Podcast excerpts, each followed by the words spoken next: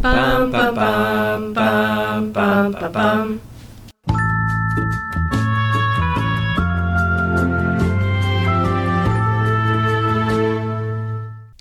You're listening to Tov, a podcast about the good place and Jewish ideas.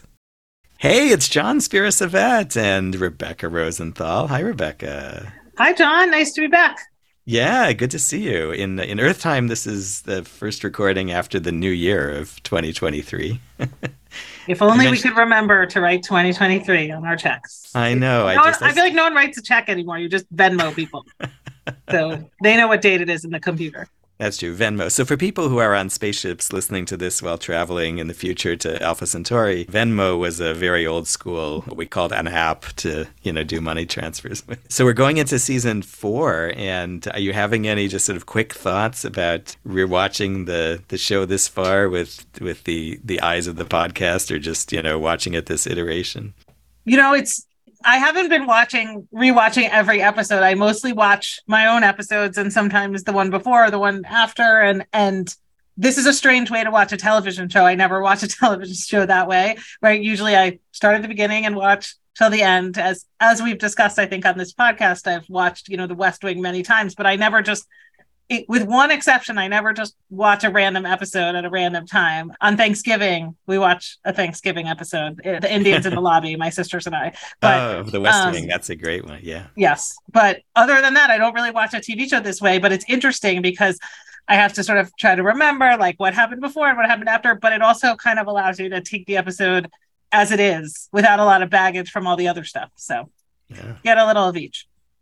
So it, it really hasn't been that long again in like uh, recording time since we had the our first recording in season three of The Good Place. But for the first for for the, what will be the penultimate time, we'll ask you this, and then we'll we'll talk about it when the whole series is over. Do you have any thoughts as to who who you most are of our main characters at the moment? Well, Eleanor can certainly quote Kant better than I can now. So I don't think I can be Eleanor anymore. I would like to be chillaxed Chidi. I was into that. I really I enjoyed chillaxed Chidi from this from this from this episode a lot. I thought he was very very very interesting and very fun. But I I still I I I still think I'm Michael. Hmm. I, I I stand by that even even as Michael also changes. But I also I I mean, I really love Eleanor as a character, and I think in this in this season in particular, when she sort of knows everything and is has a lot more control, you you actually get to see the ways in which in which she has grown. Like she tortures Chidi, and she enjoys it a little, but not too much. And and you get to see kind of the ways in which she comes to see that manipulating people is actually not the only thing that can bring you joy in life. yes. And I think it's fun that, you know, the difficult thing they do in the show is they they manage to bring back the references to to what she now knows are the odious parts of her earthly past, but they sprinkle them in, you know, even as she has evolved to the place that she was, as I'm sure we'll quote along the way. Uh, so you want to give us this uh, summary, and I should say, if I haven't before, as we're trying, as I'm trying to earn more more points toward whatever good place there is, that these summaries are largely taken from Wikipedia, and then I lightly edit them. So, but I don't know who the individual is who who who put the first version of this of this summary down. But Rebecca, you can give us the episode. Have you asked a Chat GPT to write you an AI summary of the good place? Oh, Um, that's a really good idea. I have asked it to. I did. I will say that I asked it with along with my daughter who's studying physics. It was my idea to ask it how it would explain Schrodinger's cat to a cat, and and I will happily post the response in the show notes. Yes. Well, I think you get a lot of negative points for using Chat GPT to like write your paper and do your homework. So Absolutely, Oh. don't do that. If Don't you're do that. listening, if you're within don't do that. college years, do not do not do that. You, you know, we even got a letter from our high school and our middle school saying, "Don't do that. You're, you know, do not, do not use Chat GPT. Is it again? It is against the academic honor code." So Yes. Again, Um, for those on their way to Alpha Centauri, uh, papers were a thing people used to do when they went, when they learned things, when they used to go to buildings physically in order to learn stuff as they were growing up. Yes, although my my husband, who is an academic, now says he thinks he has to go back to like in class blue book tests to avoid Ooh. chat gpt so you know maybe we're going backwards in the world and a hundred years from now we'll all be you know no phones no internet nothing just writing in our blue books and reading out of textbooks. Who knows? Anyway chapter 42 chillaxing written by aisha muharrar and directed by anya adams Chidi is too relaxed to focus his energy towards helping the other humans. So Eleanor and Michael decide to create some unbearable tension for him. Jason will admit to Chidi that he is not Jianyu the monk and doesn't belong in the good place and will ask him to lie to the other residents. Chidi tries to teach Jason moral philosophy and maintain Jason's cover. Eleanor becomes obsessed with torturing Chidi because she is upset with him for abandoning her by sacrificing his memory for the sake of the experiment. But when Chidi confesses to Eleanor his fear that the universe is punishing him, she breaks down in tears. Chidi decides to relieve his angst by offering Jason to teach him ethics. Janet helps Tahani recreate elite VIP experiences for John in the hopes that she can sell him that studying ethics is trendy. When John declines, Tahani tries to confront him directly about how his work hurt people, but John just lashes out in response. Tahani finally finds common ground with John when she realizes that they both feel alone and isolated, independent of which side of the velvet rope they were on, and he apologizes for his hurtful posts. All right. And I think I, I may have, this is my fault and not Wikipedia author for perhaps a displacing when it is that Jason is studying ethics in this episode. Minor point there. Any fun fan Ravi, fan Jewy notes from this episode? Okay, well, I had a lot. Actually, this episode was although it was very touching and emotional, it it was so there were so many really funny parts. The action figures of famous philosophers that she had. I I loved that. I thought that was really I thought that was really funny. The whole thing about Pasha's spa and the mushrooms from Oprah's bog and and ethics as a colonic for your soul. I mean, Tahani really, she really tried to sell it very hard, and I I appreciate that. And my and the Pam Anderson boob motorcycle, that was that was a, that was great. And just in general, I mean, maybe this makes me like Eleanor, but tortured Chidi is a much more hilarious Chidi than chillaxed Chidi. But also when Michael says chillaxing, it's a word I just invented, combining Chidi and relaxing, which was really funny. But I think for me, the the funniest part was when Michael is talking to Eleanor about her being angry at Chidi, and then he then he says, you know, well, I don't have a full grasp on the human emotional system. Like you're angry when you should be sad, and you text while you should be driving, which is not an emotion, but it's insane. that was my favorite line, I think, in the whole in the whole thing because it's completely true. People should not text and drive. And I just, you know, the, the Good Place has this gift for really infusing these very meaningful and moments of a lot of character growth with just a lot of hilarity. And oh, and one other one I I wrote down was Jason and the metaphorical jar when he keeps thinking they need Yeah. help opening a peanut butter jar, but in fact they want his help torturing Chidi. It was great. it's very So. funny. Yes, yeah. I was thinking when Michael does these things like the the chillaxing line that he, he you almost can see him like like I know I didn't invent this, but I'm like going to try to act cool like I like I did when he's covering himself. Yeah. I don't work in a writer's room, but I just imagine the right the moment someone in the writer's room came up with that joke. Like it must have been a great moment when everyone was like, Yes, chillaxing, cheating plus relaxing. Like that feels like one of those things that definitely hit someone like in the shower or at three o'clock in the morning. They like woke up and were like, We gotta use this joke somewhere. Absolutely. You know, to your point about you know tortured Chidi, I, I do think that like it it gets sold even better by this. You know, it, so he gets asked is I think it's Eleanor. What would Kant say about your duty to help your fellow human beings?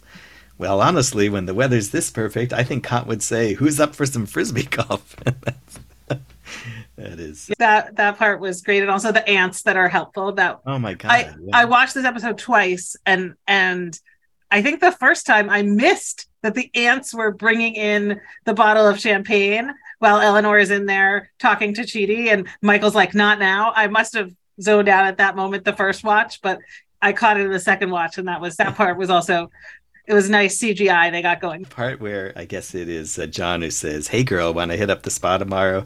I want to try that new Little Mermaid treatment, the one where they remove your vocal cords and it somehow makes your legs look amazing on so many levels." yeah, that was. I, I had to stop and like hear like hear that. That's like five jokes packed into one line. I would love to talk to someone who wrote for this who wrote for this show.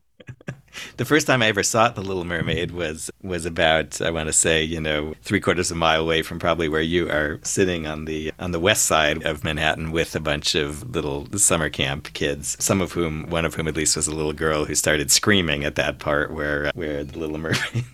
well, you know, as as you know, all the original fairy tales are all very like gruesome, violent, yeah. horrific star stories where like people die or get tortured, and we've turned them into children's stories, which is interesting and strange. And you know, what does that say about us as a culture? But that's for that's for a different podcast. I think. Yeah, uh, the, yeah, and I, I just think like that particular Little Mermaid line like whipsaws between like horrifying and hilarious in like. faster even than I talk, which was great. And his John's like his patter, like that whole thing about the honey. When I ran into, I don't even know who all these people are. Robbie Williams, Heidi Klum, blah blah, blah. and his, you know, hate him, loathe her, over them, cancel it, tell me everything. Like with just great, yeah. I, you know, I was listening to a previous episode of this podcast where you and Dan Ross were talking about Entourage and how neither of you had ever heard of Entourage, and I was like. This is why you need Sari Laufer and me, because we have heard of Entourage and all those people. we, are, we are here to help with your pop culture references. Oh, that's good. Yes. the and again, this is sort of like I think classic Good Place joke is when at the end, as as Jason is is trying to make Chidi's life helping him easier. You rule. You're like the Pam Anderson boob my motorcycle of people. Yes, that was a great line. which was like, which called me back to the Tahani thing in season one about Ellen, or like she is like the Walmart of Friends. yes a good there's a good moments the my old motorcycle with pamela anderson airbrushed on the side it exploded a week after i got it because someone wanted to see what would happen if they poured lighter fluid in the engine. Was that someone you? Yes. Turns out it explodes explodes. And uh, what is it? Oh, I think that there was something there about like that's what motorcycles. After the second explosion, Chidi says to, I'm sorry, Jason says to Chidi, "That's what motorcycles do," and she's like, mm, "No, not." Oh uh, my goodness! And uh, I did like the thing there where, and as you were quoting the uh, the po- posh wash, and it's, it's, a great Tahani episode about the membership is based on weight and net worth. Gain a pound or lose a pound, and you're out. And again, I had to like see that on paper to see the dub, what the English I'm sure call double entendre. there. Oh my goodness! But I mean, this this episode was just so amazingly brilliant at showing you the growth of the characters. And I think one of the things that's so interesting about this season and I guess the end of last season a little bit is like ostensibly it's about the four new humans and Chidi that are are you know supposed to be growing and becoming better people but really it's still about you know the four original people and their own growth and their own you know and their own progression as people and you know obviously trying to get into the good place and and even though they're supposed to be the teachers you see how much they learn and grow along the way yeah, and I think that season four is my my favorite Tahani season because of episodes like this, where where the where the joke. I mean, even last season, the the joke about the rich and entitled, you know, was kind of you started to move a little off that just one note thing, and and here you really you really get it with I think uh, not just oh I you know making my that's who I was, but she has these real moments of kind of trying to use it and moments of realizing what's in that, and I was glad that she was featured so much here. And I also think that I like, and this is kind of maybe my segue into a thematic thing, is this is, I think, the amazing thing about even 22 minutes of TV that they managed to kind of play one story off the other so brilliantly, which not that I speak for 22 minutes on a Shabbat morning. I'm sure some people think I do. But if I did, I would want to layer two stories in together. And I think you've got this thing of how can we get Chidi to kind of advance? We'll we'll try this sort of indirect. We'll orchestrate a situation for him, you know, and then you've got Tahani and and John's thing, which is the like direct what happens when you when you confront someone. Approach. And so what I was thinking about was really one of my favorite mitzvahs in the Torah. It's written in the Torah in Leviticus chapter 19, verse 17. And it says, Do not hate your brother in your heart. I think it says, like, confront, yes, confront your fellow, and don't carry guilt because of them.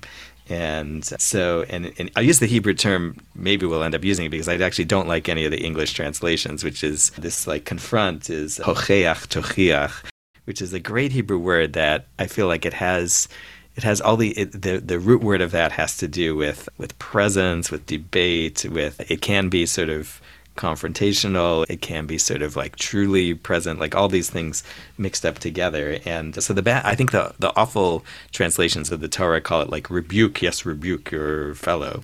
And I remember, I remember actually where I was in college in Hillel on a Shabbat afternoon, hearing this mitzvah taught for the first time saying like yeah you can be you're angry at someone and you actually have a mitzvah of like doing something about that. You're upset with something they did. You're actually supposed to like go at it. And and uh, and it would be wrong to just bury that. And there's actually a mitzvah to kind of deal with your anger and you don't want to end up you don't want to stay in hate over something someone did. And uh, therefore you have this kind of duty to to confront them, but not confront. I think in the way we use confrontationally. I, so the I think rebuke is better than confront because I really I, you do yeah because I think confront feel I don't know maybe rebuke also feels more adversarial, but confront feels like I don't know. I'm going to confront you about what you did. I don't know. It's a, for me uh, all these things are impossible to translate. Yeah, yeah, absolutely. And I hate, yeah. So I, will try to maybe say hocheach, tochiach, or tochacha is the noun the noun form in Hebrew. I guess confront in English is like con is with, I think, and front is like being in front, which I think has some, you know, for the Hebraists, I think the word is like nochach or nochachut when you're sort of in front of someone in a strong, in a either strongly present posture or maybe this other kind of posture where there's some kind of uh, equilibrium that needs to be restored. It's uh, it's most like don't let things fester. Yes, definitely. Don't let things fester. And so in the Babylonian Talmud, this is Arachin, page 16b, it says, From where is it derived with regard to one who sees an, something kind of unseemly in, in another person that you have an obligation to hocheach that person? And then it quotes this verse. And if one if one rebuked him for his action, but he did not accept the rebuke, from where is it derived that he must rebuke him again? The verse like doubles the verb. It's hocheach tochiach.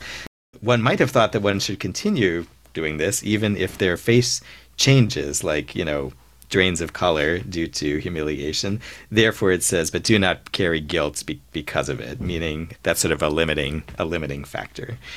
So there's both this obligation, but this awareness that like you can also hurt someone in the process of doing that. And so then it goes on. The Talmud says that uh, Rabbi Tarfon says, I would be surprised if there's anyone in this generation who can receive, because if one doing it says to him, remove the splinter from between your eyes, the other one says to him, remove the, the beam from between your your eyes and uh, you know which is exactly what happens when tahani initially you know tries the direct approach to john is that he kind of you know flings it back to her. You think you, you think I'm the one who does these things, and then and I think that it it goes on in the in the Talmud, which again we'll put the whole text in the in the notes to sort of think about this question of whether you should you know whether when's there a value of letting things kind of fester and when you know how much you have to calibrate your your direct critique or criticism of someone to the response you're getting and how much you have the obligation to that person to help them sort of realize what they're doing? And and I like it because I feel like there's a you know it's a much more graphic way than most ethical philosophy has I think of of dealing with this question of do you have responsibility for someone else's things? And we know in the good place they have kind of a a year an earth year to actually effectuate a change. So, mm-hmm. you know, they've been they've been trying these other things, like, you know, which is often what you do. Like I think we all know that generally you can't really change someone by telling them to change. That doesn't work. And so I like that the the Talmud has this calibration of hocheach tochiach. You have to assess whether you can do it and then like assess whether by doing it, you know, you should whether whether the repeated verb means keep doing it or, or not. And in the episode, Tahani, you know, she goes at this twice. First, she tries the situational approach. Let me just like sort of, I mean, almost trick him into buying into this ethical, into this ethics class, so he can change himself. And uh, and John totally doesn't you know mm, go to a philosophy class. I don't think so, you know. And I think there are a couple times where Tahani, like in in previous episodes too, arrives at this idea that I think I'll just tell someone what's on my mind and see if that if that works. And I'm trying to think if she's better at that. Than, usually, I think maybe that's what they model often in the show, where they like something happens and finally toward the end, like someone has the heart to heart because. And I wonder, you know, this is making me think about the language of hocheach tochiach, that there's sort of, it's not a an action you do once. It's some, you have to sort of test it out and then, and then figure out how to, how to complete it. Yeah. I mean, it's interesting to think about this theme as we think about the end of this episode, because I think you're right, Tahani does this pretty well. And then we have the end of the episode where Eleanor realizes like she does need to confront Chidi because she's really upset about him, but she can't because she'll ruin the experiment. His, his memory's been erased and he doesn't know anything about their history. And there's like something very complicated there. And and when when you raised this theme, I actually went to a different text, which is from the Midrash from Breshit Rabbah, from from a discussion of of Genesis about Abraham and Abimelech, who's one of the kings that he encounters.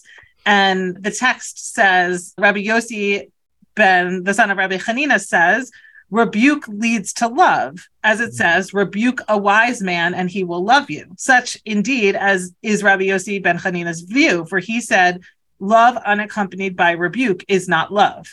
Mm. And I thought about that actually mostly with Tahani because in the end, she actually realizes that she and John can be friends, but they can't be friends until they get this kind of like rebuke of each other off of their chest, right? They have to actually come around to the idea that both of them have made mistakes in their lives and with regard to each other before they can really build that friendship. But it is Tahani's confrontation, I guess, of him that eventually leads to that point. And I think, you know, the same thing, Eleanor and Chidi, it's much more complicated because she loves him and he can't love her because they're so, because his memory's been wiped and everything's so complicated. Mm. But in the end, they can't build their relationship, you know, in the ultimate end. They won't be able to build their relationship until they get past this experience of of Chidi having quote unquote abandoned her, right? That she doesn't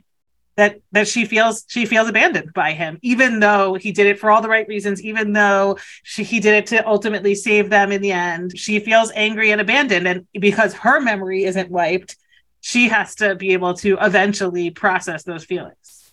Yeah yeah. It's interesting also what you're saying about tahani because i feel like as soon as as soon as they figured out as soon as she figured out that john was put there to be her her test she had this idea like, okay, let me see if I could be friends with him. And that was, I think, at the end of last season. And one of the things I think that happens in the course of his initial response to her when she tries directly is that he's like, you know, even though this, you know, blog and all the stuff he did was so so trashy, he's like, like I had to do like I worked really hard at this. Like this, you know, it was, you know, it took a lot of work to get to become who I was. Even as he's sort of describing it in a in a in a way we don't like. But actually, even his even her getting him initially to vo- voice that stuff and then he he huffs away with accusations to her it's and it doesn't usually work this way in real life like it it penetrates to her when she walks away from it and i think maybe in the torah i, I actually wonder to synthesize the, the text that you brought like the in between the hocheach and the tochiach like the two uses of the the command, maybe the space is like what what did I hear in the middle, you know, that could make me convert my my hate, my reaction to this person into into love. Like she comes to first she realizes, oh, you know, he did this because, you know, of his feeling of exclusion, so he's getting back at us for all this stuff. And then she's like, Oh my God, that's who I am. And and I think her little her line there is such a sweet gift about the uh, well, my bangs were making my ears look chunky. That was a fair hit. Like that was such a lovely lovely gift, you know, back to him. I think once once they got there. But I, you know, I think we know this from life certainly that it's very hard to be in a relationship with someone who you feel like you can't ever give any critique to, right? Because they're too sensitive or they won't hear it or they won't even try, right? Like those things will just as we talked about earlier, right? They'll just fester and they'll stay with you and you'll be mad about them and eventually they will come to you know corrode and and destroy your relationships. And i know like you and i both as rabbis speak to people who are approaching the end of their lives or are approaching the end of a parent's life or a grandparent's life. And you know at least i always encourage people to try to say the things they feel like they need to say because you know both good good things and and things that are more difficult because you don't want you, you don't want to live with those things and you certainly don't want to die with those things. And i think tahani and john kind of get there. They have it out a little bit with each other and they come out stronger. And and eventually eleanor and chidi will have to get over this obstacle to their own relationship because otherwise they won't be able to be eternal soulmates forever and ever yeah, and I think that that will happen pretty easily. And again, I think in Chidi's case, like it's a very, it's much more indirect. It's not about some action even, or you know, or like set of things he did to someone else. You know, he didn't go out to hurt people, but his existence was as we know, trying on people because of his best man and all that in terms of indecision. Or, you know, what was what did he say in one episode? Like everyone I've ever loved or ever known. And and later on when he has his flashback of his whole life, like he he immediately processes that, but it's it's much bigger. John's thing is like a specific I mean, he did legitimately something wrong. Like this is a this is something bad he did, you know, and that he he gets to the point where he where he owns up specifically to each of the kinds of things he did up to the what was it the playbill that uh, playbill that he wrote during Wicked and passed to Tahani and then pretended was from someone else. It's great. you, but you know it's interesting because I, I, as we were talking I'm reminded of the very beginning of the episode where we didn't we which we didn't talk about which was Janet and Tahani talking about her breakup and Janet reading a list of things to do when you break up with someone, right? Do something crazy with your hair, watch Mamma Mia, here I go again. right. And and but you know, you could also think about like, is there any role in a in a breakup about thinking about did you give rebuke you rebuke in an appropriate way, right? Could you have could you have changed or saved the relationship somehow if you had figured out how to fight with each other. I mean, that's one of the things I'm sure you talk to couples about before you get married, which is how do you resolve conflicts? And you don't mm-hmm. resolve conflicts by pretending they don't exist, right? You you resolve conflicts by resolving them and by saying, you know, when you when you do X, Y, and Z, this really hurts me or it's really a problem for me, and let's figure out how to how to do it better. Yeah, the part about this that I, I wish I had better in my life is the ability to not panic when that kind of conversation goes badly, you know, in the moment and say, okay, now, you know, I did that wrong and that's like it forever. So I think Tahani's first attempt to confront John is I don't think she did it wrong. I think she would probably had to have done it that way in order for them to then have had the next conversation. I don't know that there's realistically that you could avoid that. Like there's no perfect way she could have approached those topics. And somehow they both in they're very like they're very different. You know, she is supposedly more evolved at this point than he is. And and she's already gone through her teshuva, you know, once with regard to her her sister and kind of arrived at something about her parents and John is probably for the first time, kind of. And I guess the neighborhood is set up so that he doesn't have to, right? She's the only person he has an issue with, so he doesn't have to, you know, deal with his whole life. But they somehow managed to both come back for the next conversation, and that's the hard part. For me personally, I panic if I if I try really hard to say something that you know raises an issue, but is you know correct, whether it's in my family or or or somebody else, and it doesn't. That first conversation doesn't go well. I am like, oh my god I've done a horrible thing. we'll never get it back. that kind of patience is is my challenge in this process. Well, you know, I think you get all kinds of people, right? You get that. You get the people who are like, "I'm right, and I will not speak to you until you until you admit that." Right? There, there, there are those people, and I think like you know, I'm, I have a little bit of that. Like, I'm not going to talk to you until you admit that I'm right and you're wrong. And my husband probably say I have a lot of that, but that's fine. but, you know, eventually calm down and have an actual conversation about it. And I think the Tahani John piece was so, it felt so relatable because sometimes you start out by being like, you know, fists up and we're to, we're going to fight it out. And then you realize actually like there's so much underneath what you were fighting about. And, you know, Tahani's like, oh my God, I realized he feels this way and I feel this way. And if we can even I can give him rebuke about how he made me and other people feel with while also having some empathy for the fact that he felt alone or outside or or you know on on the wrong side of the velvet rope at, at any point and i think yeah her coming to that realization, right? The I think if you think about the rebuke that that leads to love or the love that comes with rebuke, it's really about empathy, right? It's about the way you present the rebuke from a place of empathy and not from a place of conflict or stubbornness or needing to prove that you're right. So, you know, Tahani has the benefit of being able to talk this over. I guess it's with Janet, who who who we will subsequently learn is not really Janet, but bad Janet, who who says like right, who suggests the uh, the boxing gloves. Do I have the right episode? I watched it. no, that's the right one. Couple, a couple have been watching a couple at once, and John presumably doesn't have someone to to to have. So when she comes back, she says, you know, John, I have something to say. And he's like, round two, let's do this, and and then she has to kind of, in a way, do that work for for him. And initially, you know, this whole thing which she tells the story about Paul Allen's mega yacht and Leonardo DiCaprio's birthday party, like she has to work really hard to she has to be that person for him, you know, the way that she's got all these friends who do that for her. And I guess that's what, you know, what parents are best as, you know, hopefully when we go to our children after they're pissed at us and for something we said to them wrong. My children are never pissed at me. What are you talking about?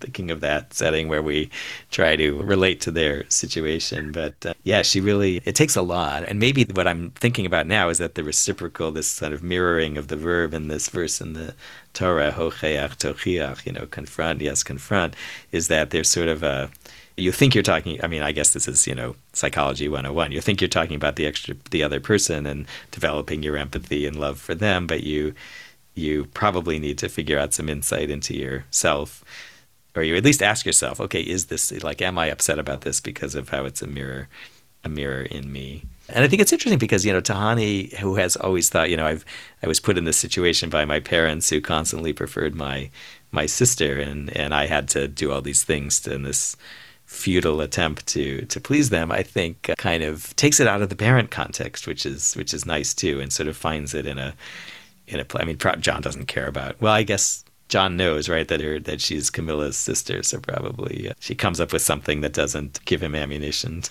to throw that back at her because I was asking myself, like, was this realistic? You know, that these between these obviously two conversations, but yeah, she did a lot of work, and and he and he met her there, which was, uh, you know, do I buy that it would happen, you know, in two conversations? No, probably not, but I don't have to. Yeah, I mean, I I liked, you know, she's talking about the party, and he's like, I see we're name dropping three at a time now, right? like that that that I think you're probably right that the timeline is compressed for TV. I don't think people have that kind of revelation around personal growth, but I think when Tah- when the group meets up again and Tahani says like I think his learning will be about like regular human connections and relationships this goes to another idea about sort of how do we give everybody what they need and help people grow in the ways that they need to grow? Like what kind of feedback can we give to people that will help them improve and grow in in the ways that they need? And and Tani tries with the you know ethics colonic for your soul or whatever yeah. but but it that's not what John needs, actually, right? What he needs is a friend, someone to watch Britney Spears' Crossroads unironically with him. yeah, Great. yeah, yeah, exactly. And and someone who you feel like if you have a friendship where you can do this tochacha back and forth, like uh, in a way, her her her name dropping thing, you know, gave him a punch he could land. That's just probably a bad metaphor. It's different from the Michael Eleanor conversations, like even in this episode where where, you know, where the mentor says something wise to the to the other person. And, you know, and here she kind of has to help she sort i don't know if she means to, but she kind of gives him an opportunity to equalize the the field. Like we're gonna do this again but immediately she gives him something he can fling at her and just sort of get his juices going and maybe that that enables him to feel sort of like i don't know a little more stable and less like okay hectoring this mentor i didn't ask for is going to try to guide me well you know i've been thinking about jason in this in the context of this conversation because literally everything rolls right off of his back right like people criticize him constantly and he never gets upset about it. He never like goes into a corner and cries. He doesn't get mad. He just like he's like, okay, okay, okay, you know, like let me get on my boob motor- motorcycle, right? Like he he's like impervious to criticism and anything. And I don't know if it's necessarily because of that, but he exhibits sort of the least amount of growth of anyone in the series. And I think part of his character is like I am who I am and I'm very happy with it. And you know, I am I'm good. And that's, you know, and and there are people in the world who who are like that. But it's interesting to think about like how could you get Jason to respond to a criticism and would he and and i think one of the interesting contrasts in this episode is that instead of trying to get jason to change they take his very jasonness Yeah. and use it to help Chidi, right? Like Jason is the only one who could possibly be Jason enough to give Chidi a stomach ache and you know forever or whatever, hyperventilating till he throws up or whatever Eleanor says about him. And instead of trying to change Jason and and get him to quote Kant or whatever, they're like, you know what, we're gonna actually embrace the essence of his Jasonness for our for our end goals. Hmm. There's Yeah. there's no critique there. Yeah, yeah. Probably one of my favorite of my own lines to open a sermon on the high holidays was I, I got up and, you know, services have already been going on for a couple hours. And I said, if you could, I don't know if the exact words, but I said something like, if, if you had one wish and you could use it to change one person, who would you use it on? Yourself or the person sitting next to you? And, you know, got a big laugh of the person sitting next to me. And and, and I used it to talk about this mitzvah, you know, rebuke, confront. And and in the course of it, I was, you know, again, because as I say, mo- most people don't change because someone tells them to change to their face. And and I and I was talking to my good friend and best man, actually, Ben Karney, who is a professor of social psychology at UCLA and who studies intimate relationships, so kind of, uh, you know, life partners.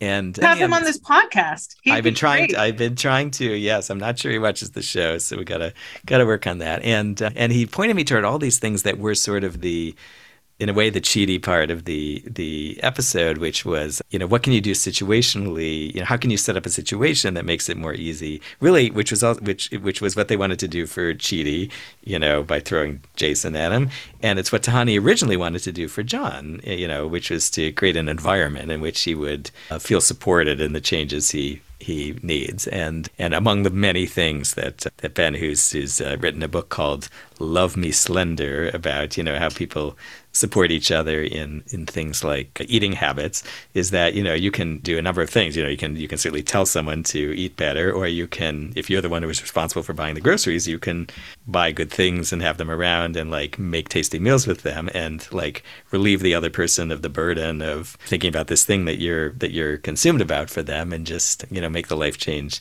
really easy. And and so I think that there's a, a lot of us and maybe those of us who are educators in classrooms where you know we want to get kids in the next hour to learn X you know it's it's not look at this paper and you know learn this thing it's you know how can we set up a an, a learning environment. And so I really love this restoration of this kind of mitzvah through Tahani as like, well, I, I tried that approach and that's not going to work. At some point, we're going to have to name the issue. And then I guess she gets to deepen the issue. Like it's not, oh, John's an annoying guy who writes mean things, but this is who John is, and this is who I am, and uh, and I guess there's a you know you have to know when to do when to do each thing, you know, and uh, I guess the Torah is saying like you you really have to ask, you know, you have to you have to ask yourself, can you have the direct conversation, like when can you have it, and if you're not going to have it, you have a good reason not to, which you might very well. You don't want to embarrass the person or set them back. it's very interesting that it it comes from Tahani Mm. because I think she in her earth life has in some ways like possibly with the exception of Chidi probably the most issues with someone telling her she's not perfect right? Chidi has issues because it makes him like perseverate and have a stomach ache because maybe he hurt someone or didn't do the right thing right? Eleanor and Jason it basically rolls off their in their earth life. But Tahani right to be told that she's not perfect or she's not as good as her sister right? These kinds of ideas are harmful to her in a very very deep way. Hmm. and she both has to overcome the idea that being criticized is not the end of the world and figure out a way to give critique to John in a way that he can hear it and might be able to respond to it. Hmm. This may take us far afield, but I, you know, I, I, I do think sometimes about where the Jewish ethics around criticism in the in the public sphere go when it comes to you know anything from legitimate journalism to maybe not salacious things, but just the kinds of things we're always writing, you know, that, that either social media people do or bloggers. I, am not, that's not, inher- the forum isn't inherently the issue, but, you know, people who, you know, who live to, to dish on other people. And I think it's kind of cool that John is presented as someone like who does a thing that we are, we're supposed to think is just inherently odious. But, but somehow Tahani reaches a place where she's like, all right, you know, I can understand that some of the things I may have needed to learn about myself came from there. I'm not recommending John style blogging as a as a starting point to anything. I will say that it's funny in the in the Talmud, this whole section does discuss a situation of of rabbis in a in a in a classroom in in Babylonia where one of them you know bothers the other in class and, and then the other has to decide whether to complain to the teacher. And these are like named i love it. I mean, it's a it's a great funny incident where they where uh, i just imagine these like you know rabbis whose whose words are quoted through the ages kicking each other under their desks you know while they're while they're composing the talmud essentially. It's a funny vignette. I i guess you know one thing that comes out of this and the general idea of rebuke is the idea that adversity can lead to growth. And that's not a reason to invite adversity into your life, but it is something to think about in when you are facing either a criticism from someone or just a difficult time, which is adversity can can lead you on a path that you might not have expected. And actually, if you're listening to the well i don't know when this is going to come out but you know we're finishing the story of joseph who goes through a lot of adversity in his life but also leads it leads him to a lot of growth both in his relationship with his siblings and just in terms of the role that he plays in the world. And so don't don't mistake my theology as saying like all suffering is has a purpose which is not great theology but i think the idea that hearing a rebuke from someone might actually lead you to a place of your improvement or an improvement in your relationship with that person because they feel comfortable enough with you to to say that is a is at least an opportunity for change. And i think that that is something that this show definitely highlights right? Chidi is the ultimate example of that. We put him in a terribly in a terrible place so that he will so that he will change and he will start teaching his class and, and all of that. But i think even for eleanor who's she's being tortured a little bit too because she has to watch Chidi and mm. know that they're not together. But but I think you know the, this idea that, as she said, you have to get a little bit of sand in your in your clam, and then Michael says oyster. This, this idea, and you know I don't know because I don't eat either of those. But yeah. this idea that a little bit of challenge is actually necessary for you to grow and change and to continue to evolve into the person that you are meant to be. Yeah, and that this this mitzvah is kind of a it can be really a necessary practice, you know, that that you invite. I know that the Pirkei Avot, the the ethics and the the Talmud says that one of the qualities of a, a rabbi is that you have to be ohevet You have to actually love receiving it, you know, being criticized in these ways. And you were you were referencing the the Torah reading for for the week when we're recording, and one of the things that's interesting in the Joseph story, I think, is that you know these these brothers who threw him in a pit and left him possibly to die, and when he eventually is able to tell them like you know, like this is it happened, but it, it turned out okay. Like I'm gonna I'm in a position to save you and feed you as an Egyptian ruler and, and all of that is that he really doesn't give them a chance to he doesn't say you know I hate you for what you did but I've worked it through even and and they don't say you know we used to hate you as a as a little kid. Let's talk about why. And and actually, when he dies in the in the last bit, they're they are afraid that that they haven't closed this loop, and there's I think a fear on his surviving family that that this didn't get done, and so they sort of invent, a, no, no, you've been forgiven for this. Oh, actually, no, it's in, it's interesting. What I didn't remember. It's when it's when Jacob dies, when their father yeah, yeah. dies. when the they're worried about his when the, when they're worried about what's going to happen yeah, is he going to finally, you know, is he been holding back this confrontation? So actually, they make up a story, which they send to him. By the way, Daddy said, please forgive them. You know, they know they did badly, and you know, please forgive them. And and he and he sort of believes that, and he's like, no, no, it's okay. So they kind of create another scene, you know, also where they where they finally like fall in front of him and say, you know, we can be your your slaves, and he's like, no. And so they don't actually really complete that. And I don't know if the Torah is meaning to say like this is an icky sort of an icky scene because they completely short circuited any of the Tochacha possibilities or even dilemmas. Well, one of the things I appreciate about the fourth season is that it really moves. There are no episodes in the season that don't like fully move the plot ahead, and you can see in the last, you know, in the last shot of the episode, something is coming. Yeah. All right, and we'll be moving ahead in that, and and we'll look forward to, to talking to you more in this season, Rebecca. So I look forward for, to it. Talk to you soon. Bye. And that's all for this installment of Tov. Thanks for listening. We've got show notes at tovgoodplace.com, where you can also find explanations of concepts we refer to in Jewish textual sources, along with other general links about Judaism and ethics. Subscribe to Tov on your app and give us a good rating and tell other people about us. Connect with us on social media at Tov Goodplace, or drop us a line with an idea or a question. Our email is tov at tovgoodplace.com. Rebecca Rosenthal is on Instagram at Rabbi Rebecca Bakes, and I'm John Spira-Savett at rabbijohn.net and on Twitter and Instagram at RabbiJS3. Thanks again for listening. Now go learn more about something good. Bum, bum, bum, bum, bum, bum, bum.